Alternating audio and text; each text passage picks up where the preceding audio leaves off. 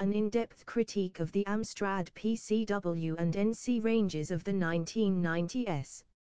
Introduction The Amstrad PCW and NC ranges were introduced in the 1990s, offering alternatives to traditional personal computers. While they aimed to provide cost-effective solutions for specific user needs, these ranges had their fair share of limitations and drawbacks. In this critique, we will delve into the shortcomings of the Amstrad PCW and NC ranges, highlighting their missed opportunities and technical deficiencies.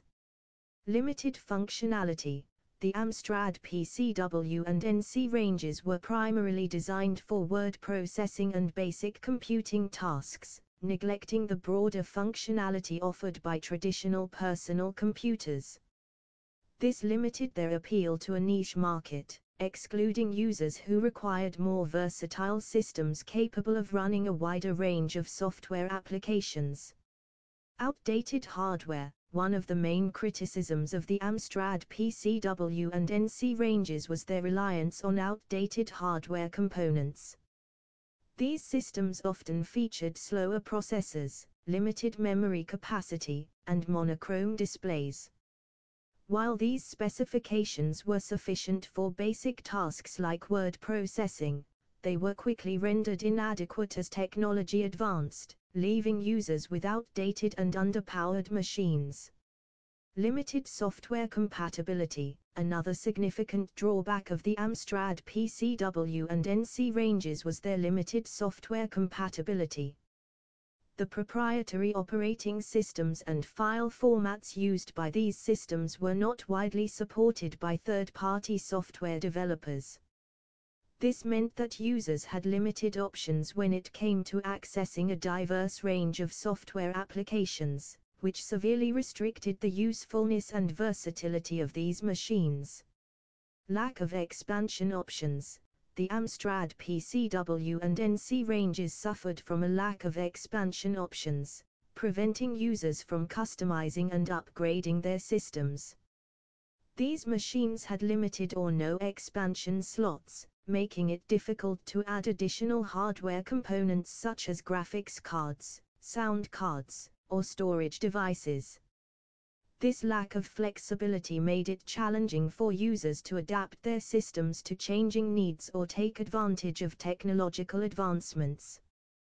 Poor ergonomics The design and ergonomics of the Amstrad PCW and NC ranges left much to be desired. The keyboards, in particular, were criticized for their cramped layout, lack of tactile feedback, and overall discomfort during prolonged use. This hindered productivity and contributed to user dissatisfaction, especially for those who relied heavily on word processing tasks.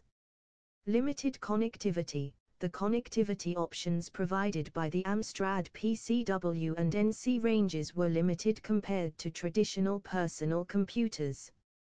These machines often lacked standard ports such as USB or Ethernet, making it challenging to connect external devices or access network resources.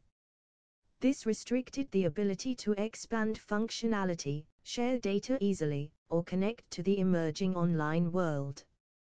Conclusion While the Amstrad PCW and NC ranges attempted to cater to specific user needs in the 1990s, they fell short in several crucial aspects. Their limited functionality, outdated hardware, restricted software compatibility, lack of expansion options, poor ergonomics, and limited connectivity all contributed to their overall inadequacy. Although these ranges offered cost-effective solutions for specific tasks, they failed to deliver the versatility and user experience provided by traditional personal computers. As technology progressed, these limitations became increasingly apparent, resulting in a decline in their popularity and eventual obsolescence.